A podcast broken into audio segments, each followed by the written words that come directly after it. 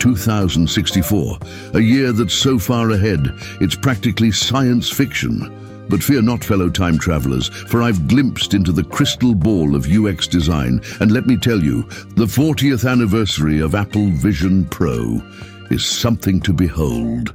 First off, say goodbye to those quaint little things we used to call screens. In 2064, the hot new trend is immersive intuitive interfaces, or triple I, as the cool kids call it. These interfaces aren't just in front of you, they're around you, within you, maybe even questioning your life choices. It's like having a conversation with a very judgmental cloud of pixels and input methods. Oh, darling, we've moved way past touch, voice, and even thought. The new thing is emotional synthesis. Your device doesn't just understand what you're thinking, it knows what you're feeling. Feeling happy? Your interface turns into a sunny day in the park. Sad? Here's a virtual hug and a playlist of melancholic indie songs. It's like having a therapist, but one that can also send emails and set reminders.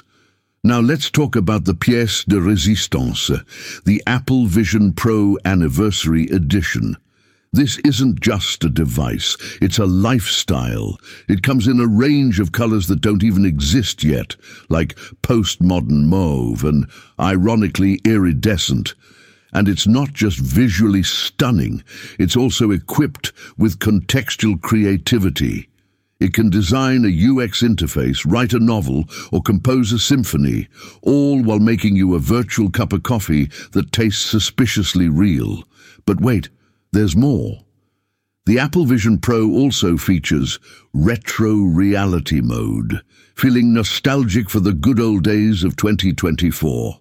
With a flick of a switch, you can go back to a simpler time when people used their fingers to swipe screens, and AI was just a buzzword, not your co-worker who's secretly plotting world domination. And let's not forget about my side hustle in artisanal AI-generated poetry. The Apple Vision Pro comes with an exclusive feature that turns your daily activities into avant-garde haikus. Who needs a diary when you have a device that can turn your trip to the grocery store into an existential exploration in 17 syllables? So there you have it, the hot UX trends of 2064. It's a world where technology doesn't just serve us, it understands us maybe a little too well. It's a brave new world of design, and if it all sounds a bit overwhelming, don't worry. You've got 40 years to prepare. And remember, in the fast-paced world of UX design, today's innovation is tomorrow's. How did we ever live without this? Ah, the future of design, where time and space themselves are mere playthings in the hands of our devices. Welcome to 2064, where personal time modifiers, PTMs, are all the rage, turning the very fabric of our existence into a customizable experience. Imagine, if you will, a world where deadlines are as flexible as your yoga instructor. Need 12 years to finish that proposal? No problem. Your PTM can stretch a single day into a decade, giving you all the time in the world while the outside world moves at a snail's pace. It's like having a personal time machine, but without the pesky paradoxes. But here's the kicker for us designers designing experiences for a world where time is a personal commodity. It's no longer about creating user-friendly interfaces. It's about creating time-friendly experiences.